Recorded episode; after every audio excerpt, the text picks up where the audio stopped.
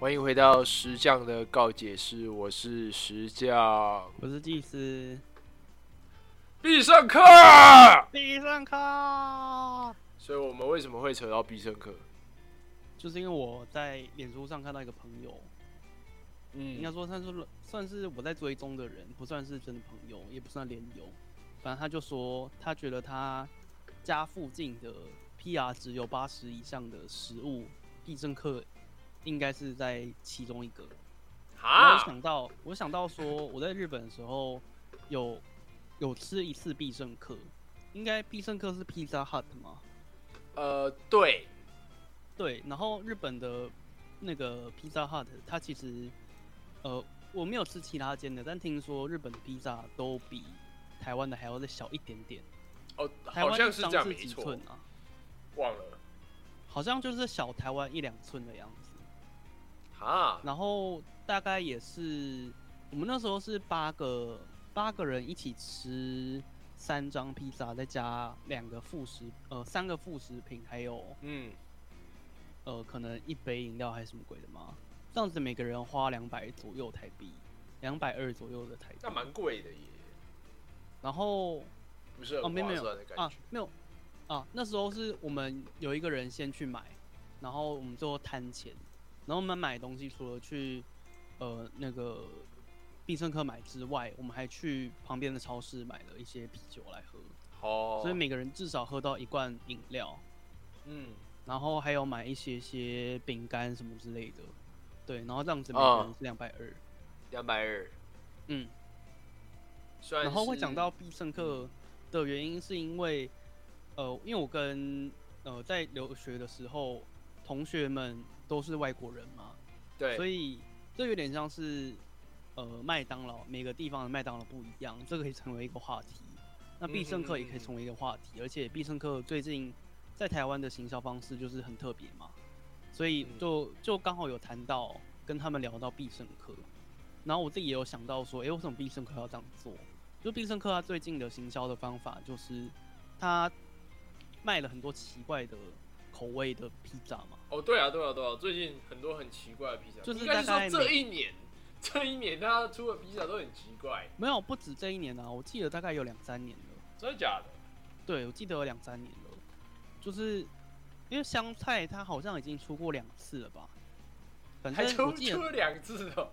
我记得它好像三个月还是半年就会出一款特别奇怪的，就它的那个奇异度会拉到最高，然后中间可能会有一个 一个小的商品，那奇异度是拉到中间。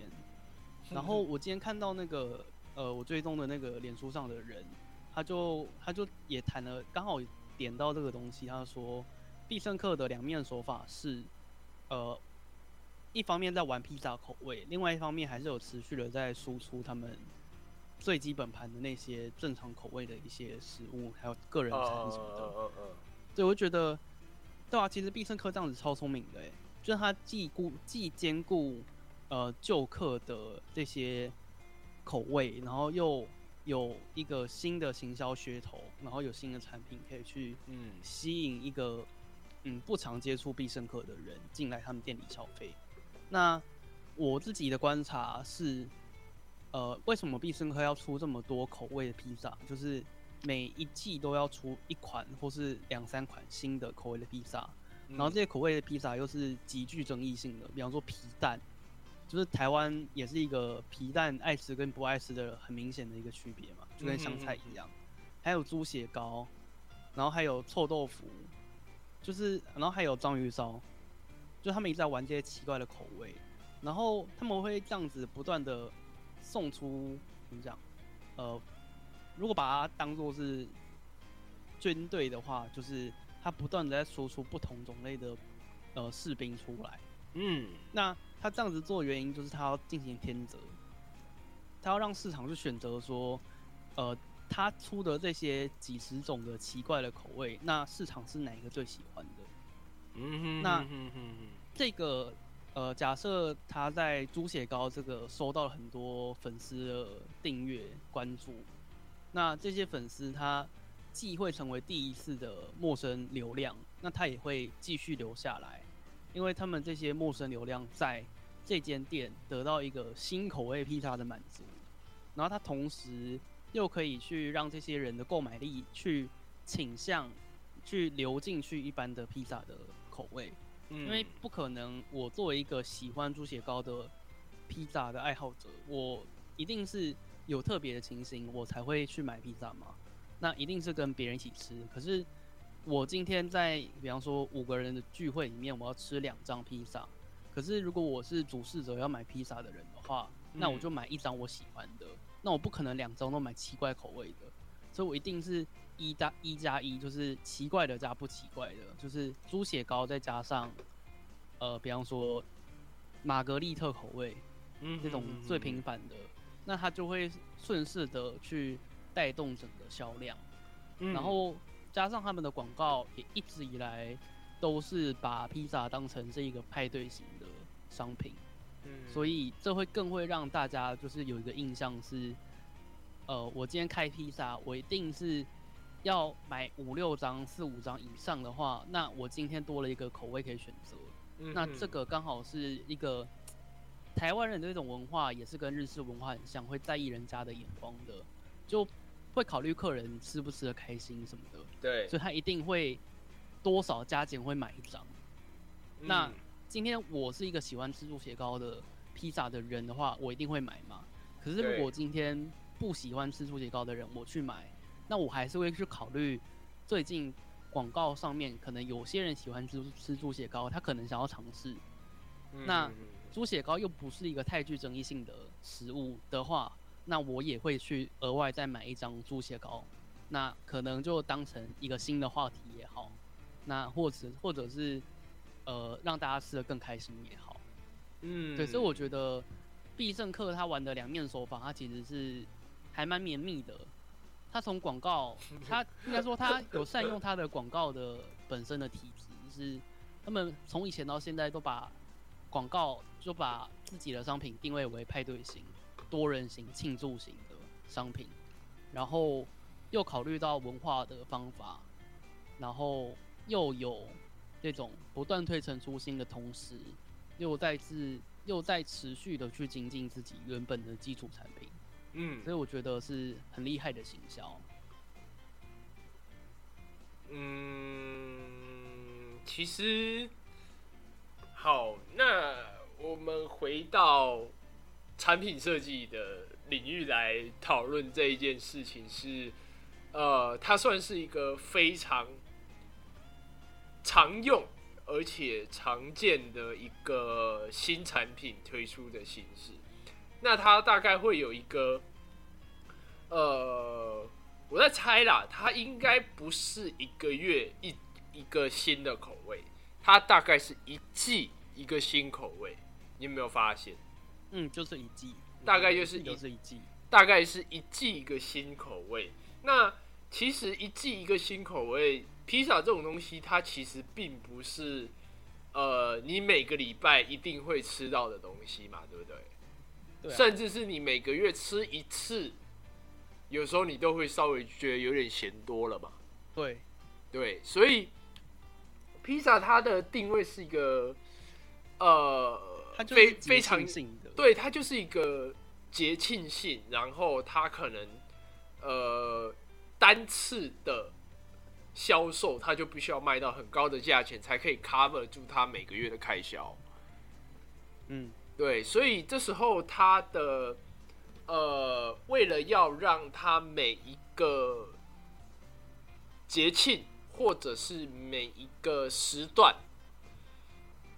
要有人记得他，他就必须要推出新品，他必须要制造话题，去创造广告的这个效果。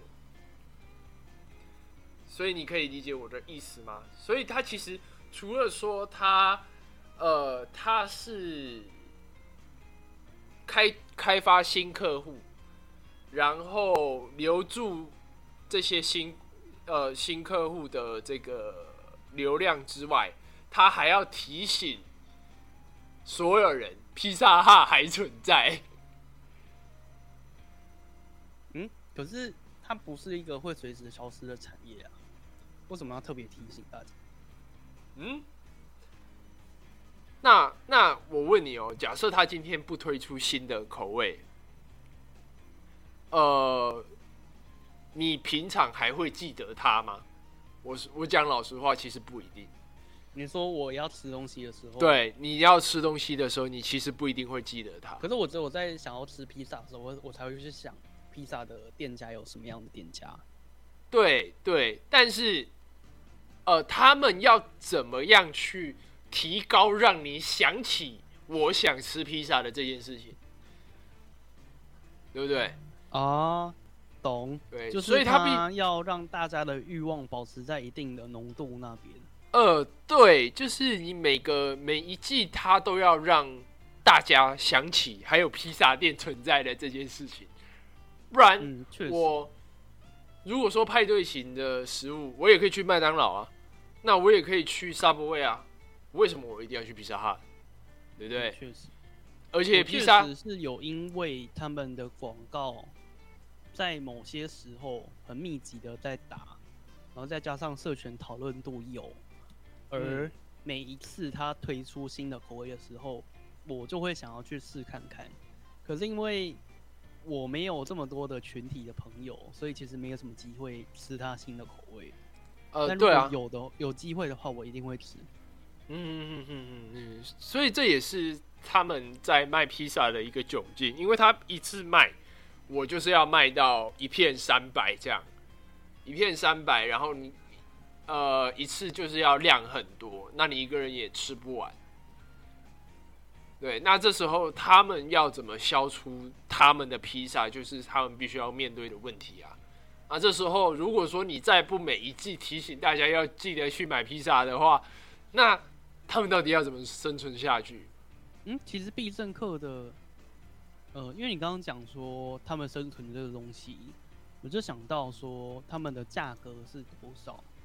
那我现在在一个轻松点大披萨的这个地方，看到他们烟熏黄金总会大的是二四九，其实想想也觉得没有到这么贵。我觉得，如果说你是长期生活在台北的人类，二四九确实是不贵啦。因为你有时候吃一餐便当可能就一百二到一百五，对，然后再买一个好一点的饮料一百二。就两百四啦？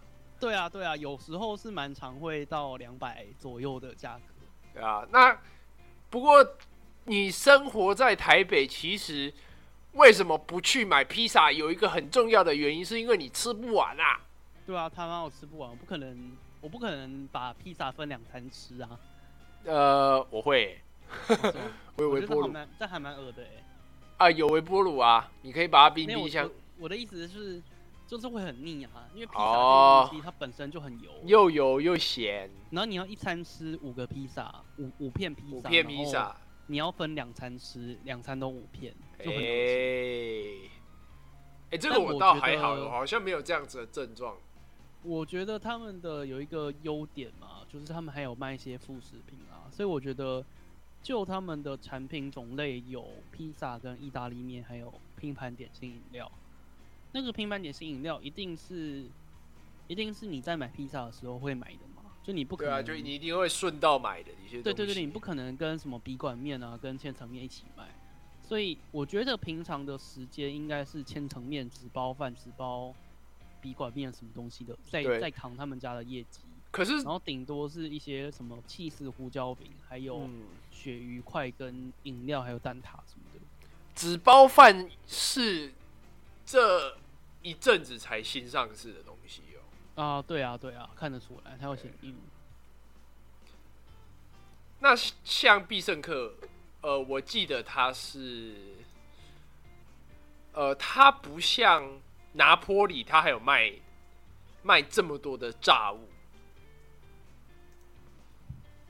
对，它就是就是必胜客，它的炸物相对是少的。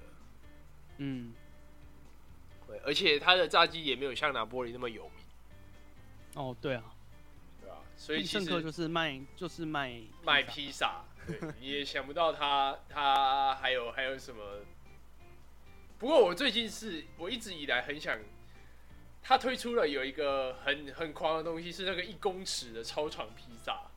我之前看到不知道哪个朋友有有点他就超酷的哎，可是你看到他几乎所有的店全部卖光光哎，你现在只剩只剩下台北的店还有存货而已哦是哦哎哎还蛮厉害的哎，对啊，就是卖到现在几乎是卖光的一个状态，你还要跑到台北才吃得到。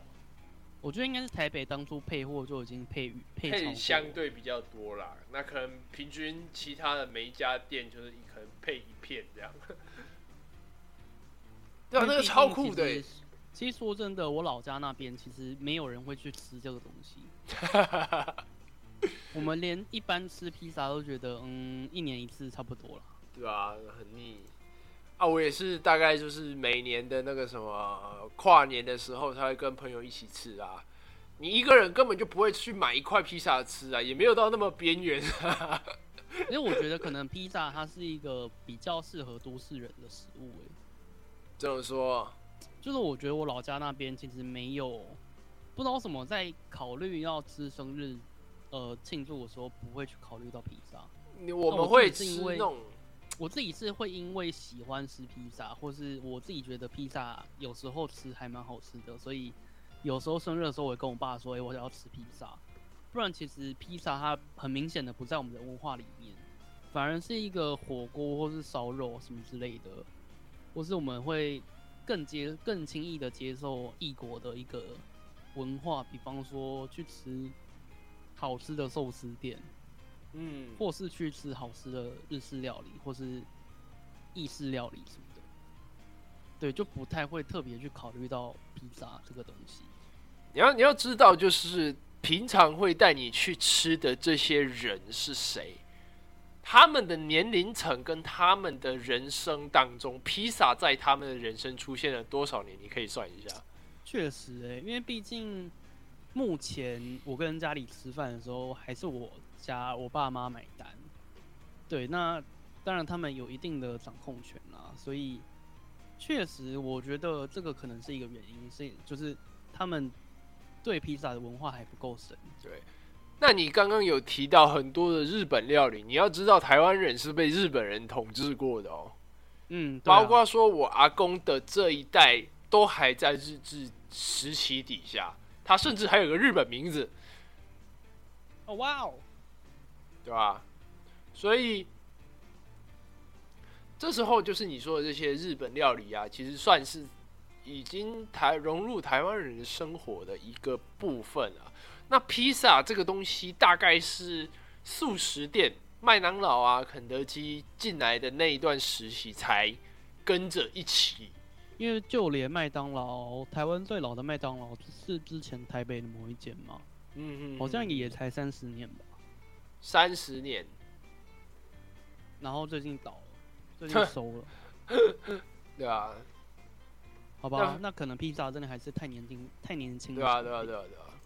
那我觉得你刚刚一开始讲说要从产品设计的角度来讲，是那有没有就是披萨这个产品它有可能发展出的额外的东西吗？比方说，比方说它最一开始的变化就是大小张嘛。那后来搞到，后来搞到形式，但有没有其他的，比方说搭售的方法，或是说，呃，可能异业结合啊什么之类的？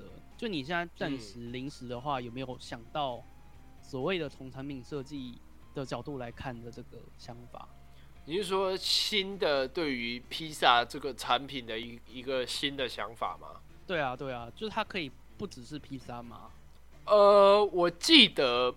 在十几年前，有一个披萨的形式是它的最外圈，它是一个类似像卷心饼的那种，呃，什么卷心卷心什么挖沟，就是它会像一颗一颗的这种饼饼皮，对，就是它开始在它的饼皮去做很多的变化。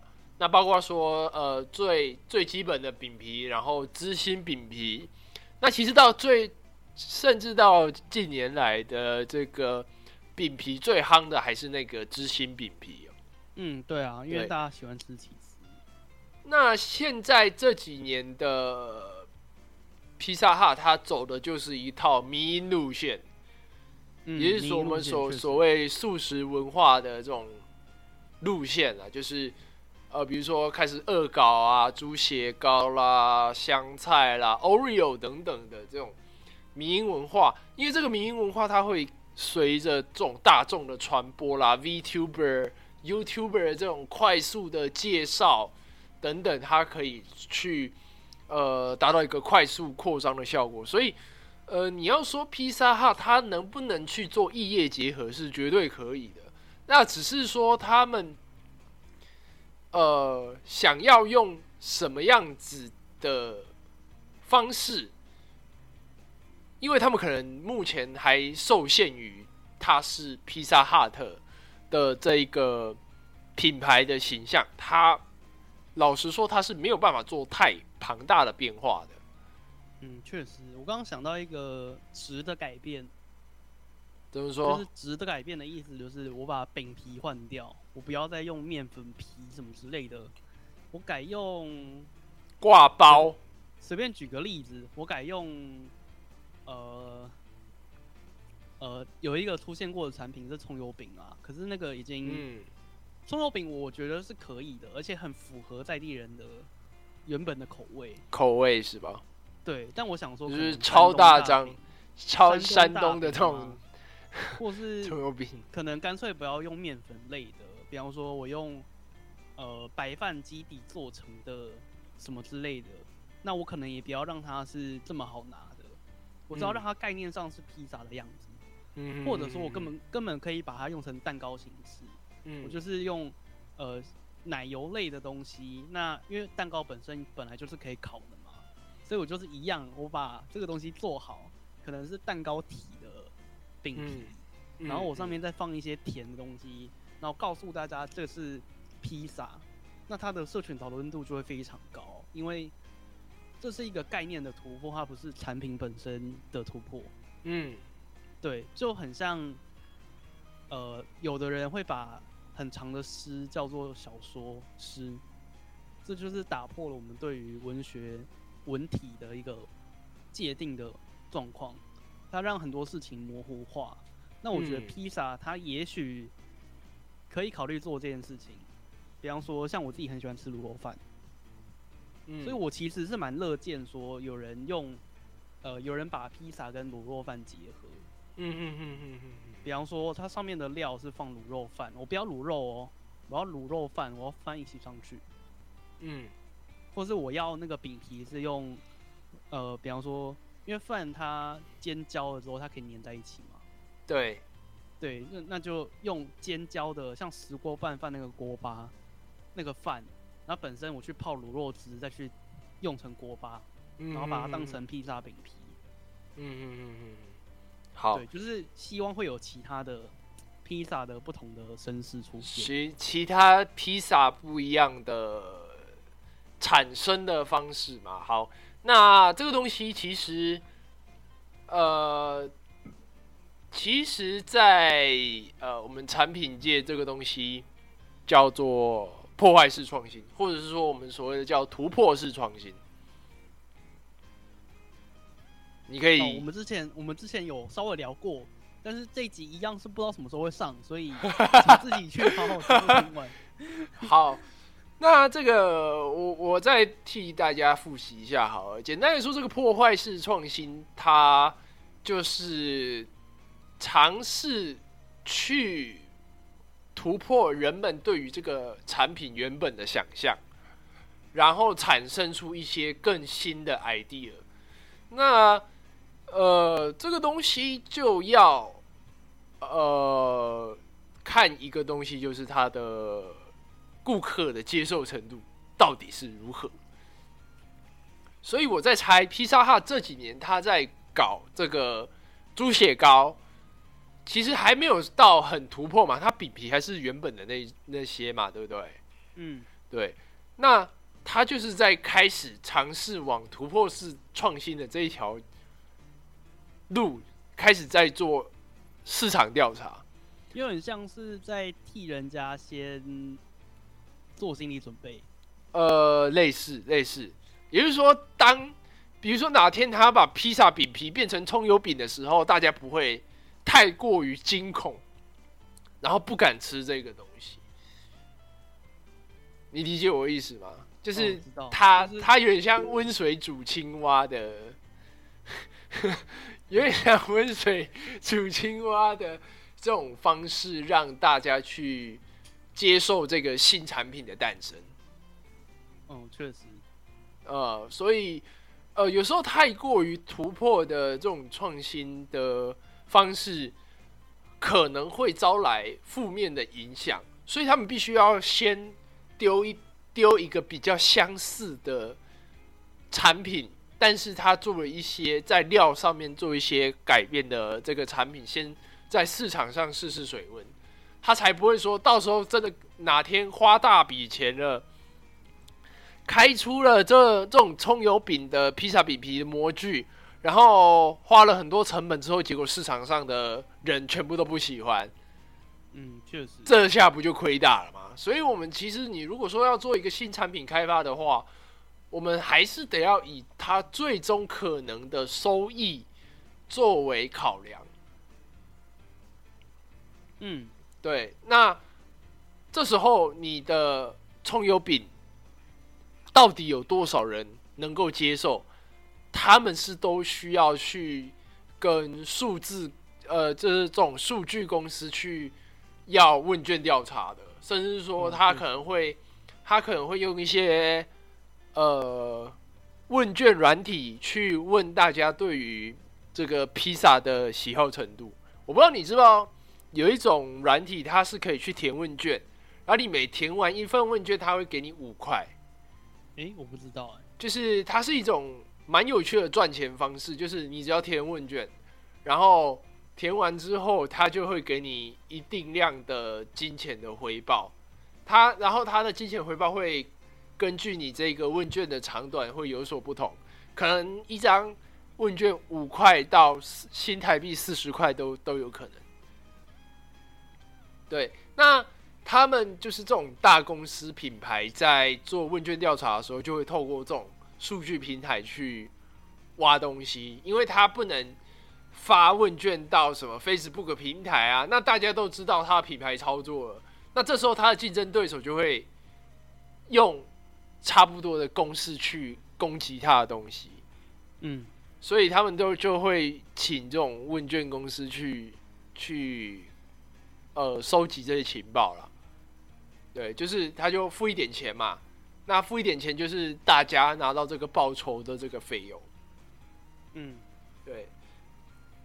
好，回到回到新产品开发的问题，就是呃，新产品开发的必要性哦。我们先回到这个新产品开发的必要性，它是必要的，因为它会是一家公司不断的去开创新市场以及。维持它的公司的新鲜度的一个方法。那但是它的开发始终必须要呃紧扣着市场，也就是说，它东西一定要丢到市场里面去试，试了如果失败了，要赶紧收手。对，所以它每一个都就很像是买期货投资一样，丢进去可能全部回不来。对，但是他还是得要去做这个研发的测试。对，我刚在想，其实我觉得披萨这个这个产品，它在台湾的状况吗？可能还是很新的一个，就它没有什么太多竞争者，它只有三间嘛，必胜客跟什么？拿必胜客、拿玻璃跟达美乐，对对对对对，这三个东西。因为没有，就是当然有一些小的披萨披萨个人店家，但是连锁店的话就只有这三间。嗯嗯嗯。那它跟其他的食物相比就差很多嘛？比方说，对啊，寿司回转寿司，我们就争鲜，然后库拉寿司还有寿司郎，台北有比较特别，日本也有的哈哈马寿司，反正就是。嗯，连锁店来讲，在台北就有四种，然后更不用说台北有很多高级寿司料理厅。嗯，对，就是它是一个嗯，相对相对变异数比较大的一种食物产业，但是披萨这个东西就是真的只有这三间在玩，它甚至没有一般的店家会玩。虽然以前有出过什么五十元焗烤、五十元焗烤披萨。嗯，可是这个其实是完全没有竞争力的，因为其实我自己之前吃过五十元披萨，里面就只有培根跟凤梨、起司、嗯。饼皮这样，然后吃完就觉得嗯很空虚，那我其实不如去吃以前 Seven 还有像一样的产品，那时候是三十九块，对，但后来 Seven 也退出这个市场，对，所以变成一般人要吃披萨，真的是真的只能等节庆的时候。跟大家在一起的时候才能吃。其实还有一个竞争对手，隐性的竞争对手，你知道是谁？你知道吗？Costco 啊，对啦，对啦，就是 Costco。对啊，然后 Costco 也是近几年比较有趣的一个竞争的一个对手，就是呃，他的。披萨主打就真的就是便宜，就是好像一九九就可以一个大披萨这样，超棒的啊！我大概我吃我买一片就会吃饱，对啊对啊对啊，所以我买一九九可以吃三天，一九九可以吃三天，你你不是说会觉得很恶心吗？理论上可以吃三天哦，但实际上就不行，实际上不行，对啊，但是如果你是一个你是一个养家的人的话。你是一个爸爸的话，小孩两个，加自己的配偶，四个人，其实一片一片就瞬间就吃光光了。而且你你这样平均一个人只分到五十块，你这样一个一个大披萨，假如说他切八片的话，一个人也才两片披萨而已。可是，一片大概就饱了。说真的，呃，我可能要吃到两片。然后，嗯，以女生来讲，一片就饱。但男生的食量就那个幅度很大嘛？呃，对啊，对啊，我看每个人的状况。啊，这个大人嘛，啊，女生一片嘛，一片差不多三片，然后小孩就是两个人吃一片，或是至少或是最多一个人一片。那这样还可以吃两天？对，还可以吃两天啊，两天一九九一家，OK 的，可以，棒啊！虽然很腻很油，对，但这是可以好咸，不应该说。不会饿死的方法，如果你真的没钱的话。靠腰，这太太苛难了吧？哎，可是有有一个问题耶，Costco 是你不用办会员就可以进去的。啊，真的假的？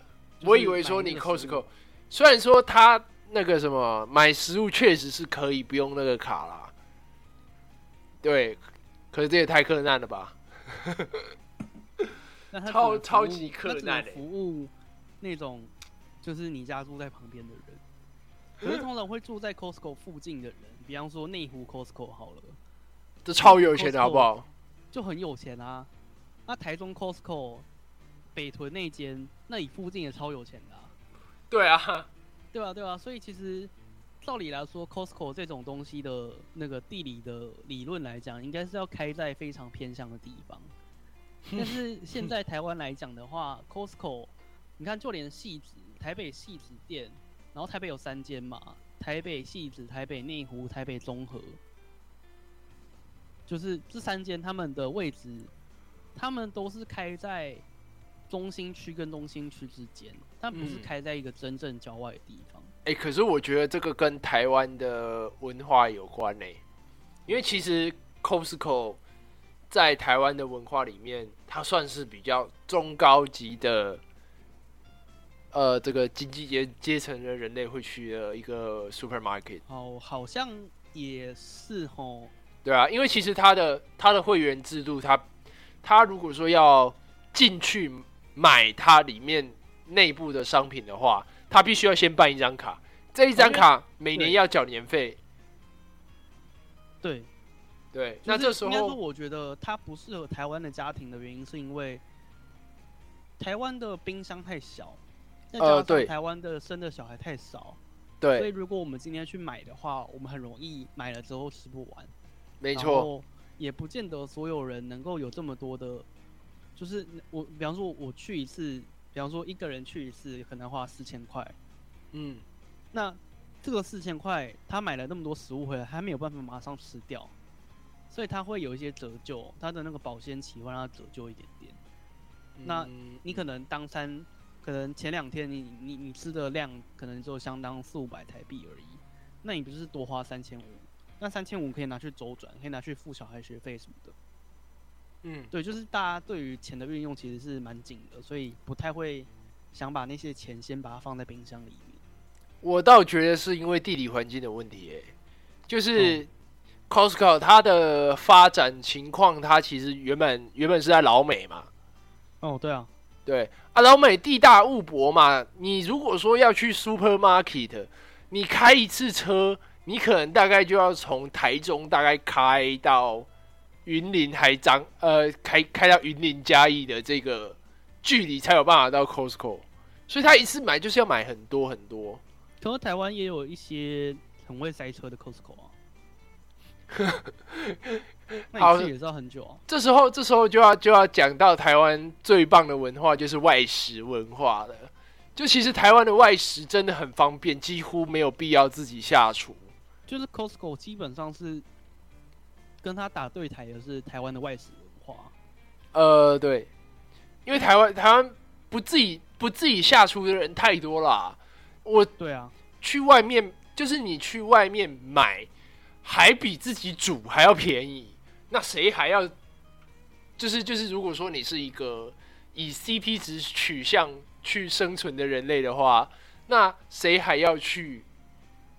确实是买买东西，像我自己，像我自己之前住台北的时候，我也是偏好到楼下的菜市场去。然后要去 Costco，真的是跟朋友去，当做逛百货公司的态度去逛。对啊，对啊，对啊。然后，呃，所以应该说，台湾的去台湾的去 Costco 的人，第一当然是不用讲，是所谓的高消费族群。嗯。然后再来是像我们这种。把 Costco 当成是探险的地方，探险的地方，讲的严重一点就是探险了。但我们大家都去过 Costco 好几次了，所以其实也不是真的没有看过 Costco。嗯，但就是会把那里当成是某种买舶来品的地方。对，然后加上跟朋友相处的一个地方。然后还有的就是，我真的楼下没有菜市场，啊，我又觉得。家乐福或是全联什么的没有办法满足我的需求，那我才会转向那，才会去 Costco。但是去 Costco 还有一些条件，就是第一是你一个人很难去 Costco，因为你吃不完；然后再来是你的冰箱不够大；然后再来是一个非常严重的问题是你要如何把你的东西运回来。对啊，所以通常会去 Costco 的都至少要有一台车。没错，像我之前就真的非常非常的困难。我跟我朋友就是一人包一个，因为他那个不是会有牛奶纸箱可以给你装东西嘛？呃，对啊。然后因为你东西有一定有生鲜嘛，所以一定要买冰，要一定要拿冰块嘛。那冰块拿两袋大概就一点五公斤到两公斤了。所以我那时候是搬着很多东西，再额外加两公斤。然后就是我大概我那时候在综合捷运站，所以我是从大概走了一公里左右吧。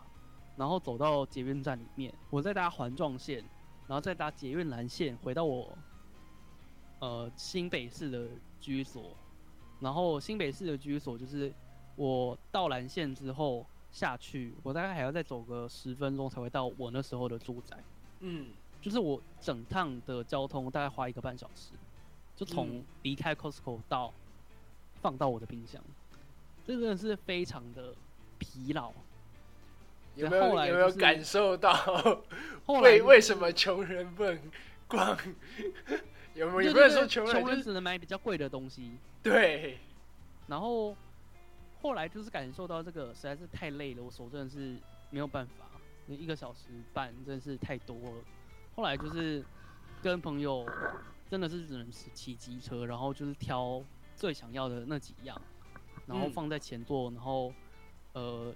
帆布袋背着啊，然后那个能塞就塞什么地方，超克难哎，对，非常克难。我觉得大学生真的不太适合去 Costco，克难型的，从克难型的省钱。Costco Costco 买买东西法，对吧？真的是不不推荐大家这样，对吧？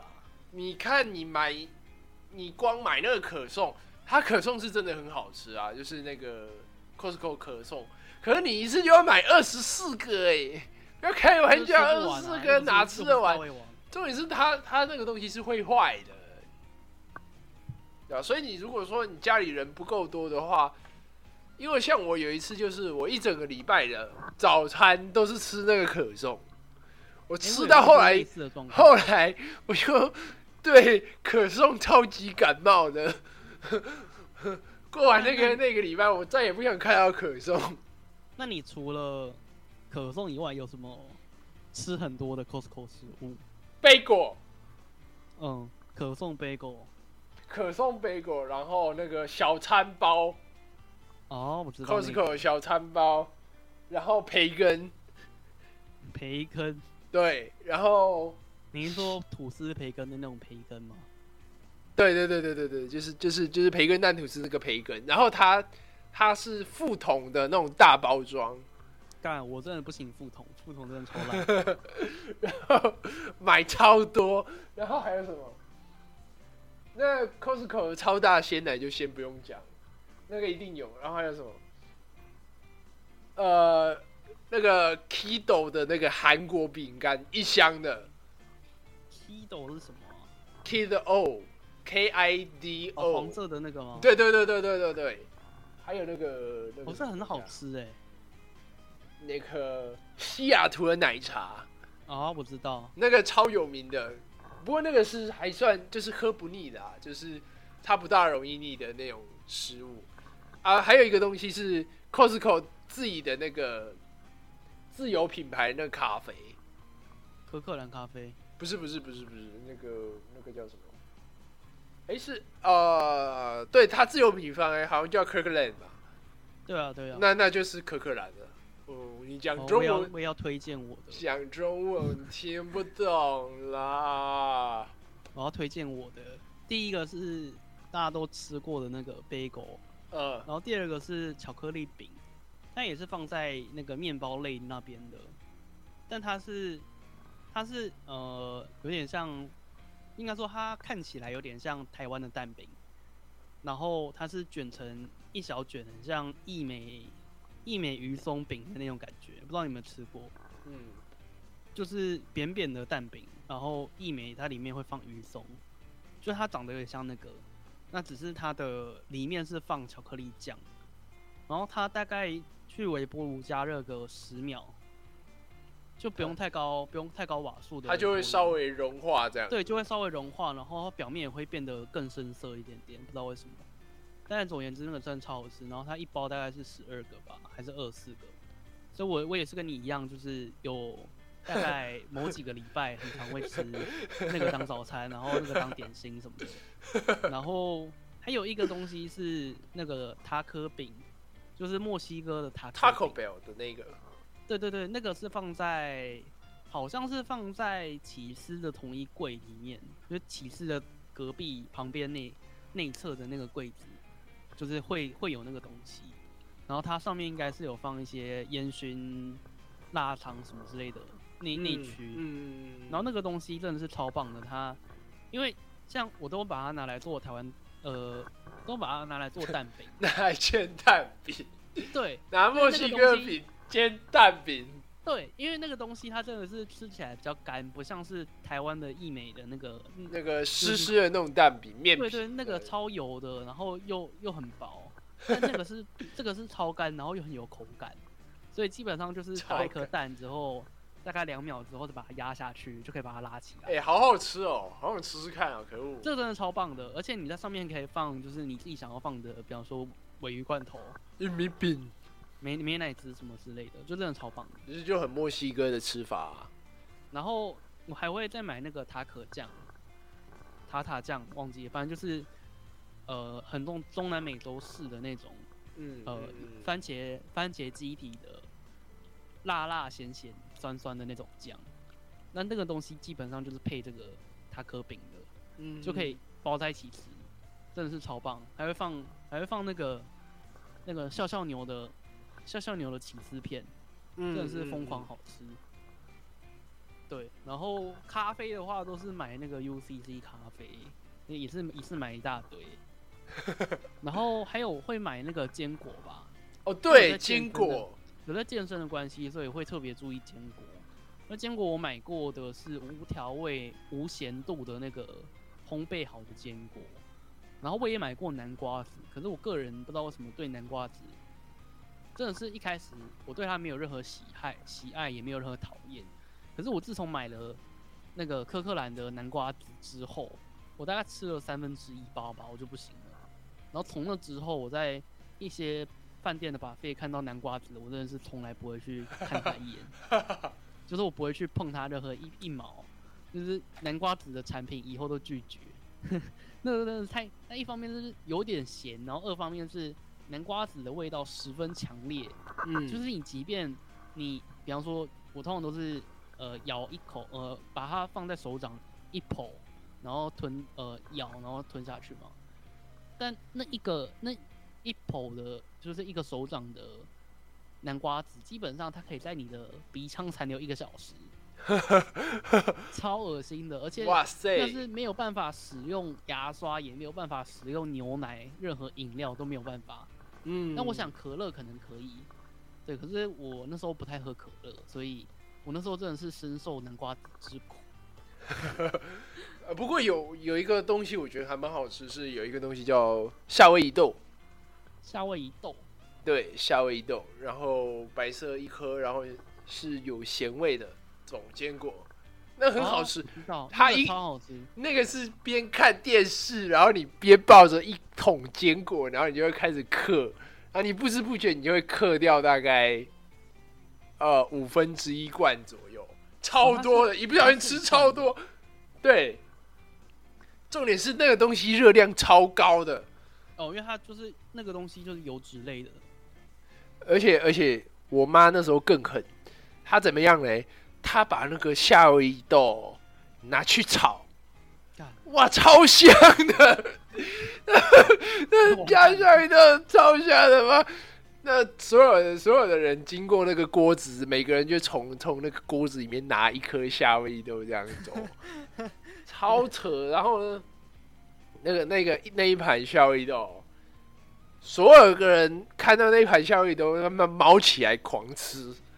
一定的，那个那没多久，哇，炒一炒，那个夏威夷豆被吃光光，你就知道热那个热量超高的。然后如果是熟食区，就是肉类的话，我真的是那个烤鸡，烤就是如果可以是生直接吃，就是烤鸡嘛。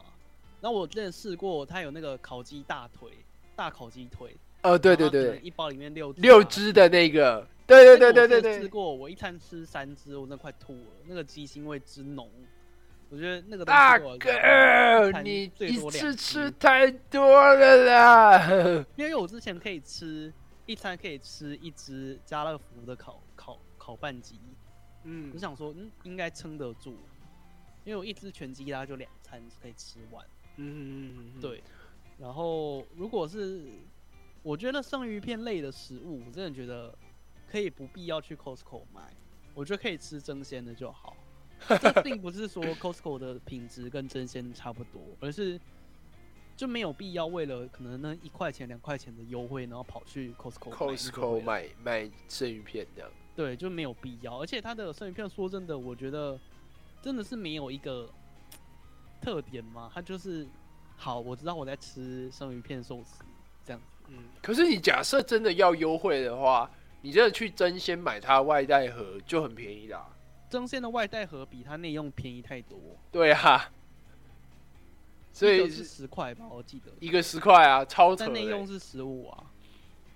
嗯，对，内用是一个十五，对，就是盘子的盘子在上面转的表演费。哦，对啊，你花十块去看那个盘子在在台上转，而且还要等很久，就是你等等不到你自己要的。哦，然后还有还有一个就是，如果是 Costco 冰箱类的话。就冰箱一样，还是有肉嘛？还是有牛奶嘛？呃，对。然后肉的话，我是觉得我之前买过那个牛肩，有买过切好的，还有就是原块肉，然后它没有切，它只有稍微修过一点点而已。那我之前真的是觉得要买 Costco 的肉，除非你家有专用机器或是专用的刀，不然真的不要随便买原块肉，因为我那时候真的是切不开，是的，不会切。呃，也没有不会切，因为那时候有一个朋友他蛮蛮熟，要怎么切这些肉的。Butcher，在他的指导下，我有切好，可是那个真的很浪费时间。然后因为牛油十分的油。那个是没有办法单靠一次洗碗巾洗手，然后就把它洗掉了。那可能我要洗洗完澡，我手都还会有一点油腻感。哦，但油油油很香啦，就是炒菜的时候可以用，真的是超好吃的。可是代价就是很油，然后要自己切。哦，我其实对于对于肉腥味稍微有点小抗拒。那我觉得还好哎，意外。真的假的？因为我有讲过我很喜欢吃羊肉吗。哎，我们这这没有讲过，可以讲一下。因为羊肉的羊腥味真的是，我觉得羊骚味真的是越骚越爱。但相对来说，鸡腥味我真的是不太行，可能是真的吃太多鸡了。然后猪腥味我也不行，嗯，因为我之前在那个日本的时候有吃那个，他们超市会卖猪，应该是猪肝吧，还是猪心？应该猪肝。然后我就把它丢进丢进火锅，嗯，然后我真的是无法吃超过两块，嗯嗯嗯，然后旁边的人他们大概就是吃一块，嗯，我应该最多就两块，然后后来有一次就是我可能呃因为那那一盒没有真的煮完，所以我就把它留着，然后后来自己在煮饭的时候自己一个人吃的时候，我就煮了大概五片吧，嗯，我最后就吃了两片，一样两片，但最后剩三片。然后我就把它放冰箱，我想说我一波再吃，就是之后可以再吃这样。嗯，然后我吃就是下一餐要拿出来的时候，闻到我还没有翻开我的保鲜膜，我就闻到那个猪的味道，觉得不对，好可怖哦。这个 要么要么是坏掉，要么就是它本身品质不好，太腥了。所以我就想说不行，我要整整个把它倒掉。对，就是从此有点害怕猪的腥味，不然以前我真的觉得猪腥味好像还好，因为其实。去吃吃到饱火锅的时候，也是会放一大堆猪下去嘛。嗯，可是也不会。可是它冷冻过啊。哦，冷冻的浓度会变更高，确实。对啊。但我想，我也不会因此，我也不会因为那个火锅汤放太多的，呃，好的猪肉或是生鲜的猪肉，然后而不敢不敢去使用那个火锅汤。可是我看到那个那天那个冰箱的猪心，呃，猪肝真的是无法。嗯嗯嗯，太恶了。然后最后一个要推荐的是 Costco 的无乳糖牛奶，它在一般的 Costco 哦，那个那个现在真的是很需要。现在我我发现蒙古人基因真的是牛奶喝不得。嗯，但是蒙古人却还是 就是靠靠这些牲畜在工作，在打天下的一个民族。对呀。他们乳糖不耐，可是喝羊奶，代表他们应该很常拉屎啊！反正你知道蒙古就是到处都沙子嘛，都草都沙子，都是草，都沙子啊！你随便沙子挖个洞，就是天然的、天然的那个什么猫砂，还可以回馈大自然。对啊，只是你在降降低什么沙漠化之类的，哦，超棒的对啊，所以所以其实其实你在在蒙古拉屎根本 超方便，好不好？我们前面在讲食物，然后后面在讲拉屎，而且还落塞乳糖。但其实我怎么讲？呃，好像我不确定哎，就是有多少人知道这是蒙古基因呢？呃。不知道哎，反正就好像有有有人研究说，好像就是蒙古人基因就比较容易乳糖不耐。然后还有一个我觉得类似的小知识，就是呃，其实酒量是不能练的。那本来就不能练啊。就是我们酒量要练的东西，应该是要练那个代谢速率，可是那个东西是没有办法练的，那是基因问题。嗯，然后那是好像也是亚洲这边比较常有这个问题。可是为什么有的人可以喝很多酒？是因为他们好像可以去训练那个酒的负面作用影响的那个速率。哦，我觉得是这样，应该是说身体对于那个负面的影响，它会变得更加迟钝，但不代表它没有。所以有的人可以喝很多之后，隔天会怎么宿醉？就是身体没有办法去代谢那些酒精。就他好好他在当下是没有问题，可以控制他自己的脑袋吧？我想，嗯。就可能他其实练练的不是他的身体，他练的是他自己的脑袋啊，有可能，对啊，那这种 master mind 的东西是可以训练的啊，就是他喝完酒之后，这个对于身体的控制程度吧。哎，那你喝酒之后，你酒醉，你大概多久才会醒酒？酒醉大概要多久才会醒酒的话，要看喝多少量哎。对，这个这个这个取决于多少量。到了呛的状况就会停止喝酒了。呃，因为我曾经把自己喝到爆开过，就是就是喝到呃喝到身体的极限的程度，就是那一天的那一天的宿醉是怎么样？我那一天是喝了一整支的。百分之四十趴酒精浓度的兰姆酒一支，对你平常喝完，对一支整罐喝完，就是你平常看到那种水果酒是五趴嘛，那个一支兰姆酒它是四十趴，我就想说这个东西快过期了，我赶快把它喝完，然后我就把一支 喝光。酒会有过期吗？就其实不大会过期，可是你开封了它就会坏。哦，确实会变那个乙，它会变乙酸，它会酸掉。对，它会变成醋酸。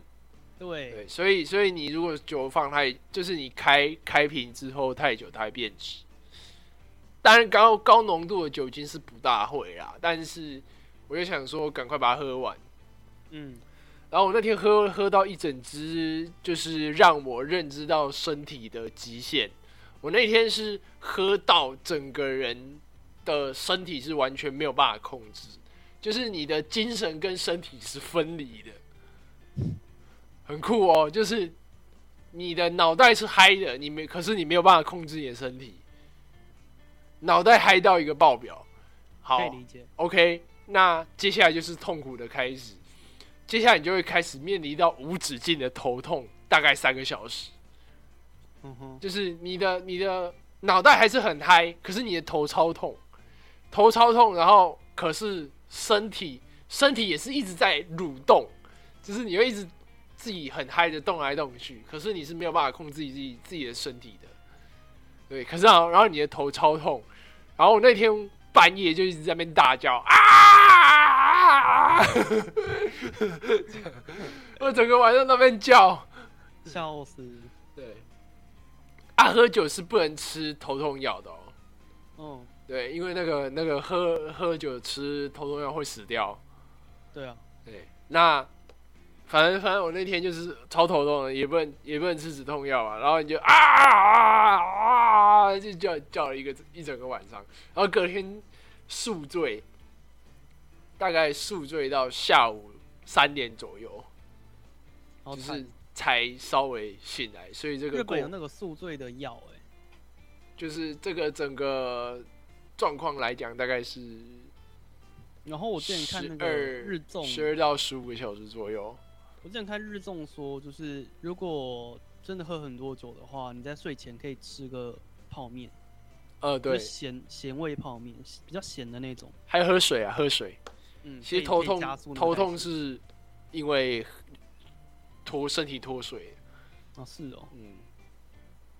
然后我那天在居酒屋喝，我是大概两三个小时就醒了，因为我其实没有到很很呛，就是我觉得我开始呛了，然后进入呛呛值之后大概五趴吧，嗯，就觉得不行，我不能再喝了，嗯嗯嗯，所以就停下来，然后就陪大家一起笑。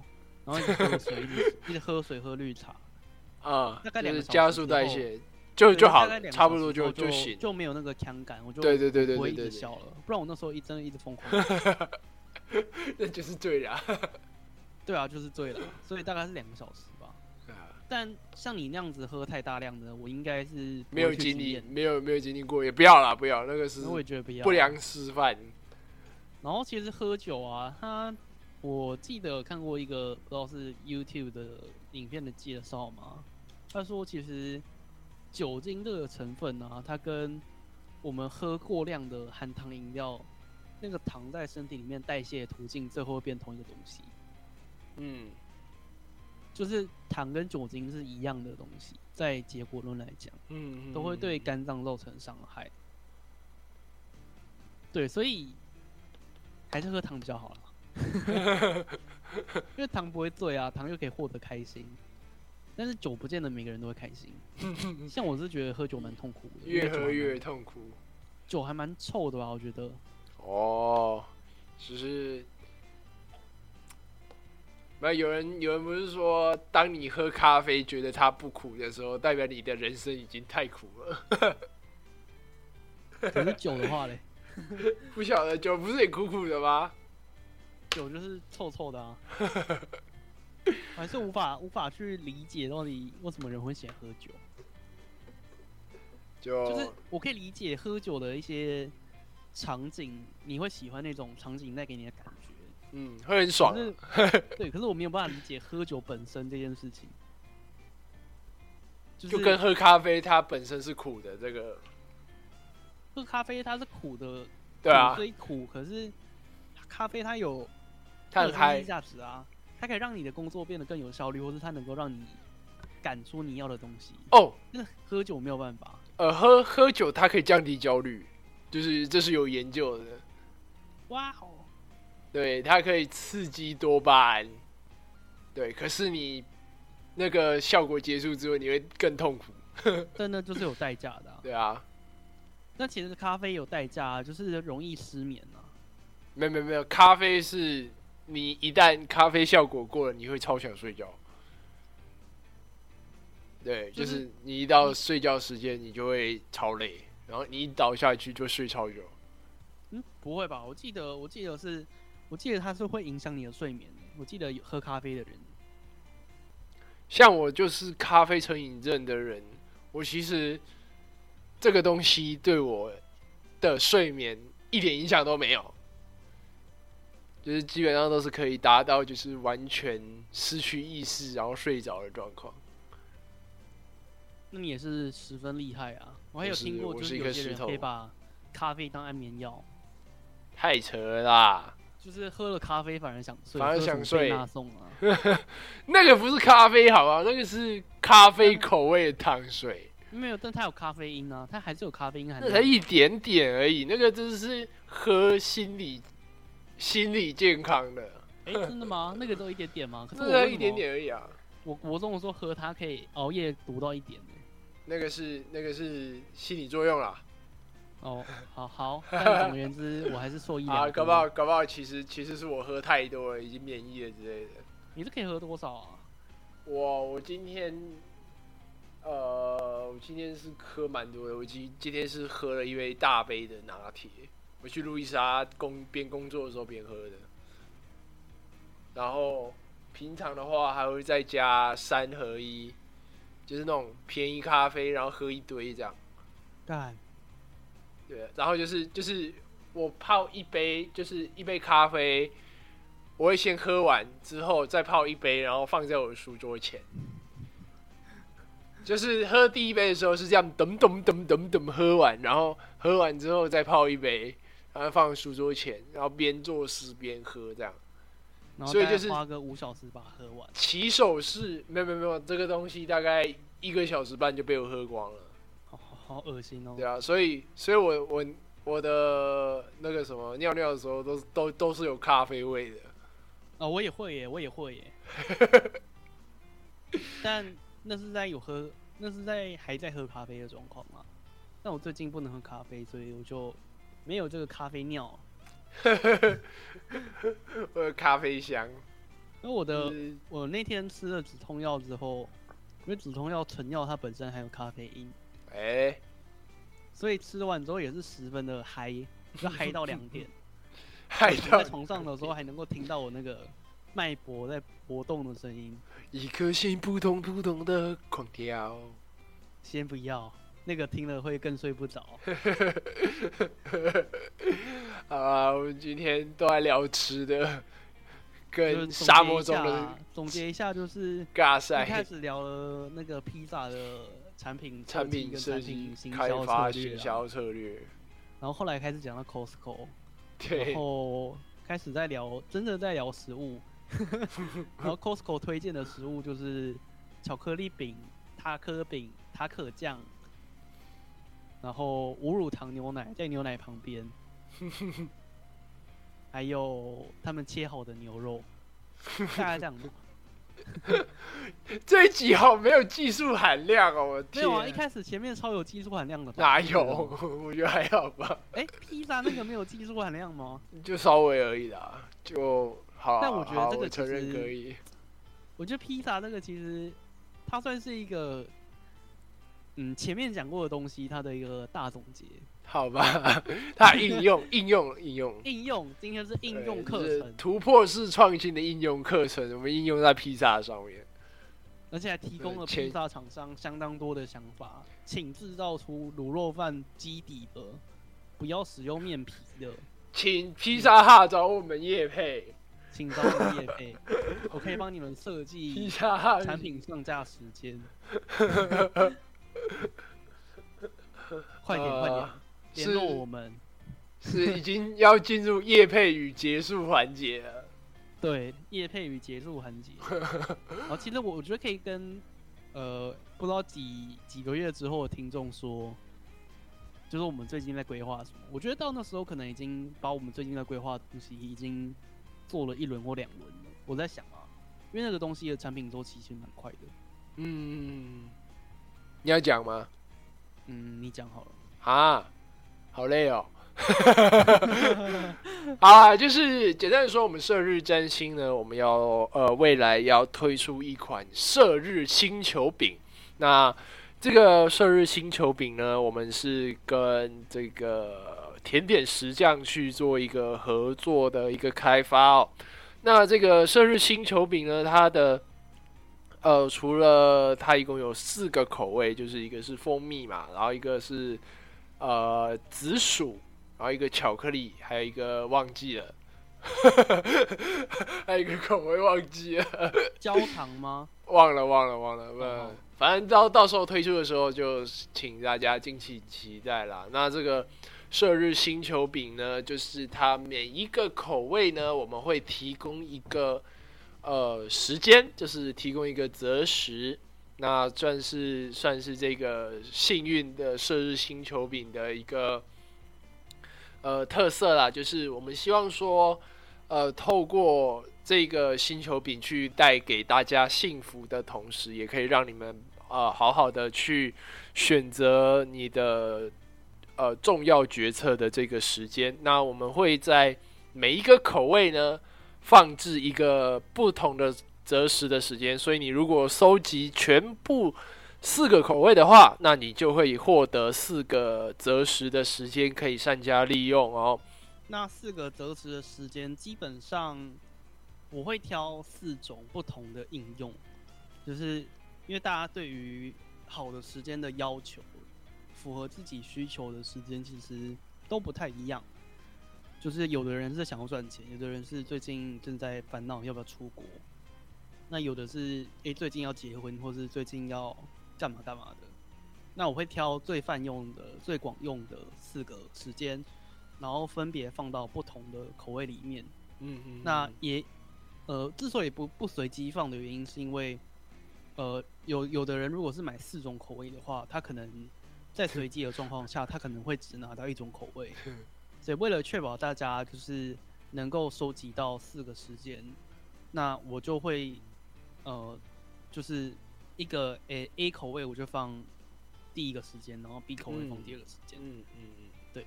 那这个东西也会呃，透过可能是贴纸或是以卡片的形式附在包装里面，然后会跟大家讲说呃使用的方法，然后我也会在我们射日占星的呃粉砖社团里面，就我们有一个连接的粉砖嘛，是呃戴伦的良辰吉时这个粉丝专业的社团里面，然后我去跟大家解释说，哎，为什么要这样子选，然后以及说什么样的状况是适合的，嗯，对，然后最有有最新的消息也都会发布在社团里面，然后可能会过个几天再发布到。粉丝专业上面的公开贴文，嗯，所以如果呃大家对于这个择时的时段有更多的兴趣，那想要找到更多适合自己可以呃做决策或者是做事情的时间的话呢，欢迎大家加入我们的戴伦的这个择时社团，那也欢迎到我们的粉丝专业按赞。如果说呃各位听众有对于这些命理有相关其他的需求，那比如说你今天想要创业，或者是你今天想要开公司、想要结婚等等的这个人生的重大决策，你犹豫不定的时候，那欢迎来洽询射日占星，那祭司会替你们指引一条道路，那石匠这边会可以提供呃相对应的解决方案。嗯，有我们陪你啊。请不用担心。对对对对对，我们我们存在的目的呢，就是呃解决大家对于未来未知的这个焦虑啦。那呃，就像我们的这个品牌的理念哦，在对的赌场，呃，赢回属于你的筹码。呃，我是不是少少少讲两个字？赢回属于你人生的筹码。我想说，哎。好像也怪怪吼，对，就是我们在对的赌场赢回属于人生你人生的筹码，那是认清你的筹码，在对的赌场赢回人生。哎呀，翻了翻了翻了翻了翻了，意思差不多到了。好了好了好了，可以啊，只是差不多先生二人组。对，好 OK，那感谢大家今天收听石匠的告解释。最后一个，最后一个就是，哎呦，呃，听众听到的时候，应该是第一波已经贩售完了。但是第二波应该还在筹备当中，所以我们这这一集这么晚才发哦，还是要要提早，要要是是是都可以啊。那我觉得可以，好移到前面好了。好，反正反正就是我们大概最近最近会会在开发这个东西。那等到时机成熟，我们就会直接在粉丝专业公布呃购买的方式。没错，对，好。没有什么要补充的，没有没有什么要补充的了。那现在感谢大家今天的收听，如果喜欢的话，请帮我们的按赞、订阅、加分享，告诉你所有需要好时间的朋友们，需要产品脑的朋友们，产品思考的朋友们。对，那欢迎欢迎大家来寻求啊，生日占星啊，去解决你的焦虑。花一千五买的买到一个平静的一天，非常的划算，非常划算啊！好好好，感谢大家今天的收听，好，再拜拜，拜拜，我是祭司，拜拜，我是一颗石头，你是一颗灼热、滚烫的石头，拜拜，拜拜。